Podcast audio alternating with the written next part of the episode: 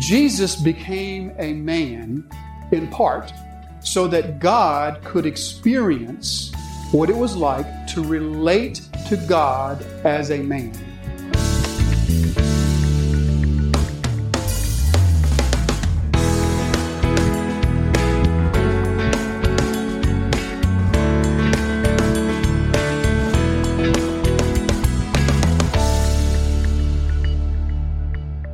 Let's move on and let's talk a little bit about this idea of God the Father as Jesus is God.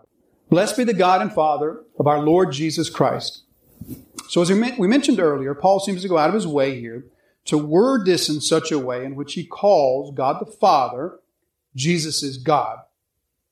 And how are we to understand that? Jesus, of course, is equal with God. We know that God the Father is not superior to the Son in his essence or his power or his character. We know that the Son, the second person of the Trinity, has chosen to fill this, this submission sort of role as the Son, not because he's less than the Father, but because he takes delight in serving the Father as the Son does. But that doesn't mean that Jesus is any less God than God the Father. So how are we to understand this? We, we know it's not that Paul can't be saying that Jesus is somehow less than God, but at the same time, isn't that what it means to be God? By definition, isn't God that which nothing is higher than? It's hard to imagine God that still has something above him or some God above him. So how are we to understand this? First of all, we know Paul's not saying that Jesus is less than God. If we were to turn to, to if we want to, if we were to want to turn to one of Paul's epistles, in which Paul affirms for us clearly and emphatically that Jesus is equal with God, then Ephesians would be a great one to turn to because at least four times Paul talks about the equality of Jesus with the Father.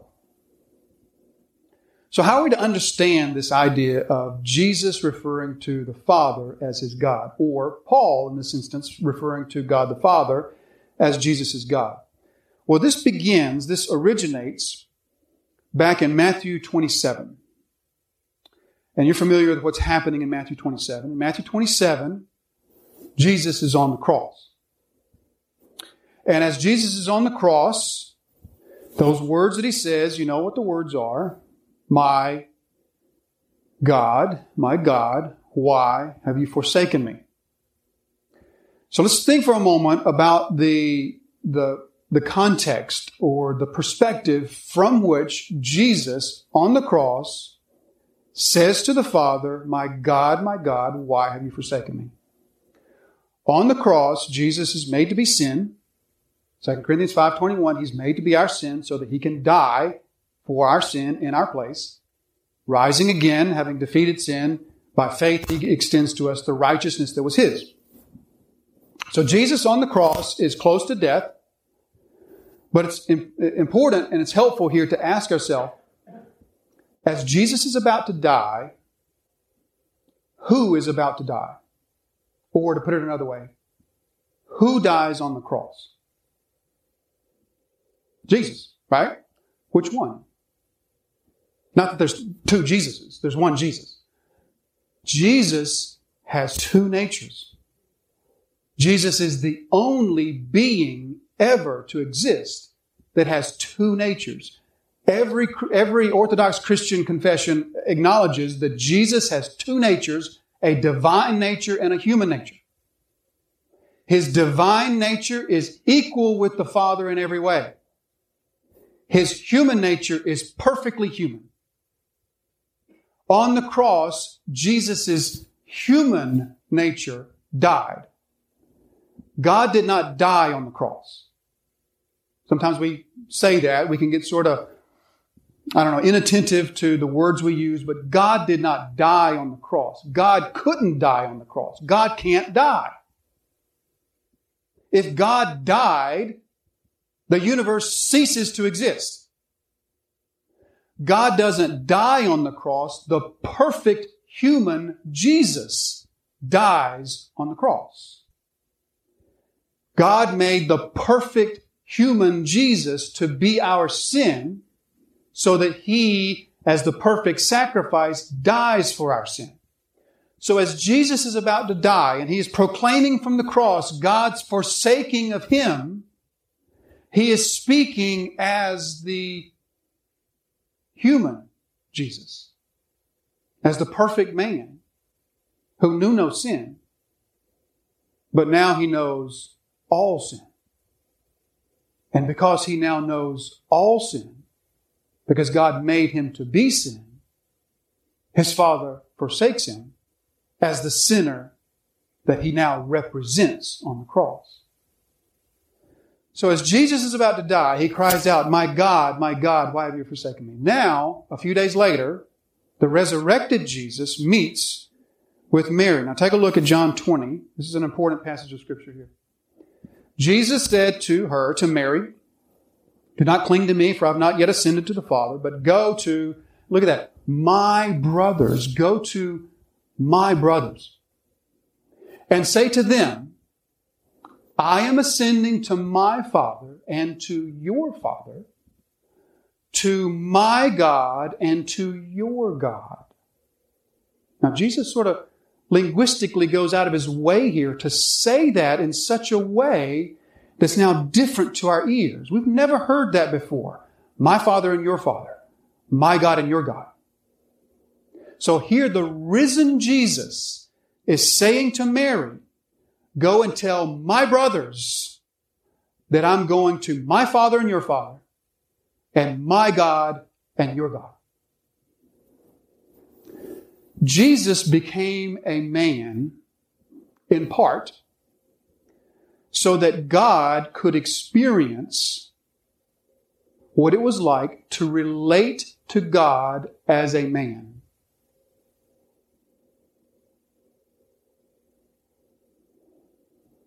Jesus, as God, who has existed for God for eternity, knows all things, has always known all things.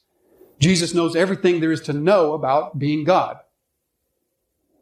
But Jesus has never experienced what it is like to serve a perfect God as a perfect servant. There's several things that God had not experienced until Jesus became a man. God had not experienced suffering. God had not experienced temptation. And God had not experienced relating to God as the perfect servant in perfect relationship to Him. And so as Jesus becomes the perfect man, he now relates to God as the unique son who is in perfect relationship with the perfect God. And here's this perfect relationship between a sovereign and his servant that had not existed since Adam and Eve took of the fruit. This, this relationship as God, the perfect sovereign, loving and relating to his perfect servant, his perfect subject. And so Jesus experiences the Father as the perfect subject of the Father relating to the perfect God as the perfect servant. We know that Jesus was unique in his sonship, don't we? John 1.14 says, The Word became flesh and dwelt among us, and we beheld his glory, glory as of the only Son from the Father. Or John 3.16, For God so loved the world that he gave his only begotten son. So we know that Jesus' sonship to his father was unique.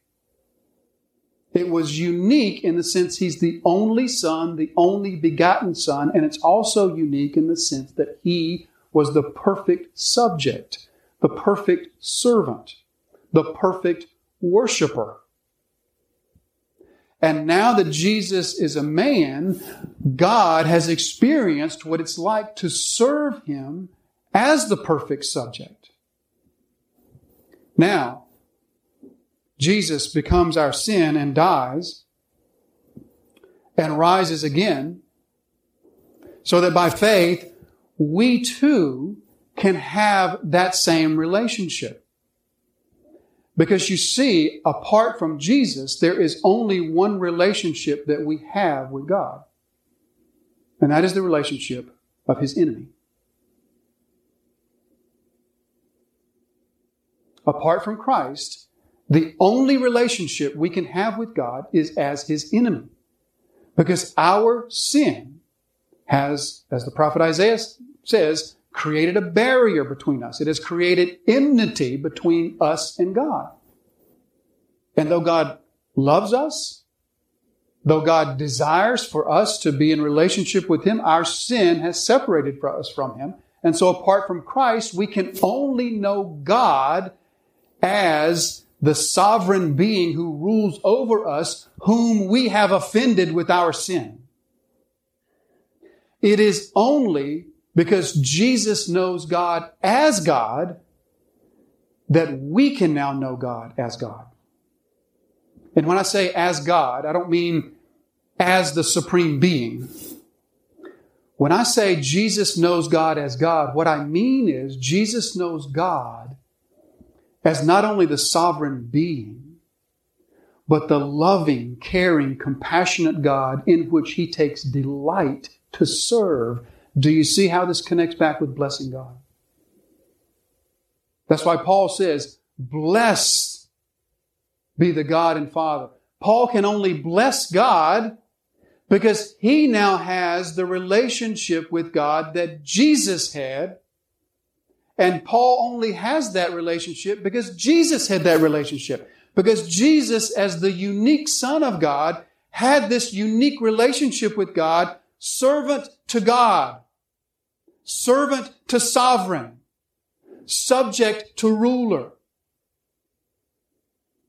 And now Shaul, Paul, now has that same relation. And so his heart can now bless God with goodwill toward him because he no longer has this relationship of enmity. Think about Jesus' special sonship, how the scriptures talk about Jesus' special sonship. Think of John chapter 3 and verse 35. The Father loves the Son and has given all things into his hand. You know, John is really, he really zeroes in on showing us the unique sonship of Jesus. Listen to John 5 verse 19. So Jesus said to them, Truly I say to you, the Son can do nothing of his own accord, but only what he sees the Father doing. For whatever the Father does, that the Son does likewise. Can you hear in that just this type of relationship between the unique Son and the sovereign that has not existed anywhere else until the Son came? Or listen to John 4, verse 34. Jesus said to them, My food is to do the will of him who sent me to accomplish his work. The scriptures speak to us clearly about Jesus' unique relationship to his Father. But Jesus, as the perfect man, knew God as the perfect Father, not as the powerful ruler whom I have offended, but as the sovereign King who delights in me and I delight in him. And so Jesus says to Mary, Don't cling to me yet. Because I'm going to my God and your God. Because we're brothers now. Not in the sense that Mary is going to become divine or anything like that. But they're brothers in the sense that the human Jesus and the human Mary now share the same God, a God with whom there is no enmity. Romans 8, verse 1, there, is no, now for, now there's no condemnation for those who are in Christ Jesus. So this relationship between God, the perfect sovereign, and the perfect subject came to us by way of Jesus. Look at verse 4. This is where Paul's going. Let me just show you where he's going. Even as he, God the Father, chose us in him, Jesus the Son, before the foundation of the world, that we, meaning the Jewish believers, should be holy and blameless before Him. In love, He predestined us for adoption through Jesus Christ. This, remember we talked about union with Christ? And how it is just flooded with this, and this whole passage is flooded with this idea of union with Christ. Because of union with Christ, we now have adoption. So that the unique Son in his unique relationship to the Father is ours. Not, not because we're the unique Son, but because we've been adopted as sons also by the Spirit who seals you for the same inheritance is ours, Paul says in verse 15. Remember what he says in Romans chapter 8? This, it is by the Spirit that causes us to cry out, what? Abba, Father. Union with Christ brings to us this new relationship of perfect subject to perfect sovereign. So, you can't pass by this section of Scripture without asking Is that your relationship with the Father? Is your relationship with the Father one of adoption into the unique sonship? So that your heart, having now the hostility removed, can bless God with goodwill toward Him. all souls will spend eternity serving God. We will either do it with enmity or with delight. Now, one final question for us to ask. Just to look ahead just a little bit. We ask the question, why these three words? Blessed be the God and Father of our Lord Jesus Christ, who has blessed us in Christ with every spiritual blessing. You, have to notice there how Paul uses the same word three times. Blessed, blessing, blessing. It's the same word in three different forms. Now, Paul is a wordsmith. He doesn't say the word blessing three times because he didn't think of anything else. He just left his thesaurus back in Corinth and he's in Rome now. And so he can't think of any other word, so he just uses the same word three times. Why does he use this same word three times? Speaking of us blessing God and how God has blessed us. And here's why. Paul wants you to see, plain and clear, that when the perfect Son, who has the perfect relationship with God, now by faith, the same Spirit has sealed you for the same inheritance. You can now bless God as He blesses you. Each time God sends blessings to you, He wants us to automatically think of speaking good words back to Him. Like this cycle. God blesses us, we bless him. He blesses us, we bless him. It's like a, it's like a, an eternal mirror. You know, you ever hold a mirror up to a mirror? And it's this little tunnel thing. The mirror reflects the mirror, reflects the mirror, reflects the mirror, reflects the mirror, and on and on. It's like that.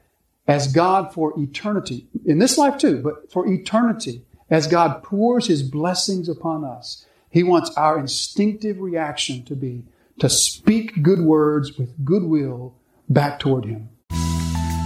Thank you for listening to today's episode of Truth That Transforms with pastor and Bible teacher Jason Wilkerson. Truth That Transforms is the daily teaching broadcast of Disciples Fellowship Church. We invite you to visit our website where you will find more resources to help in your journey of discipleship.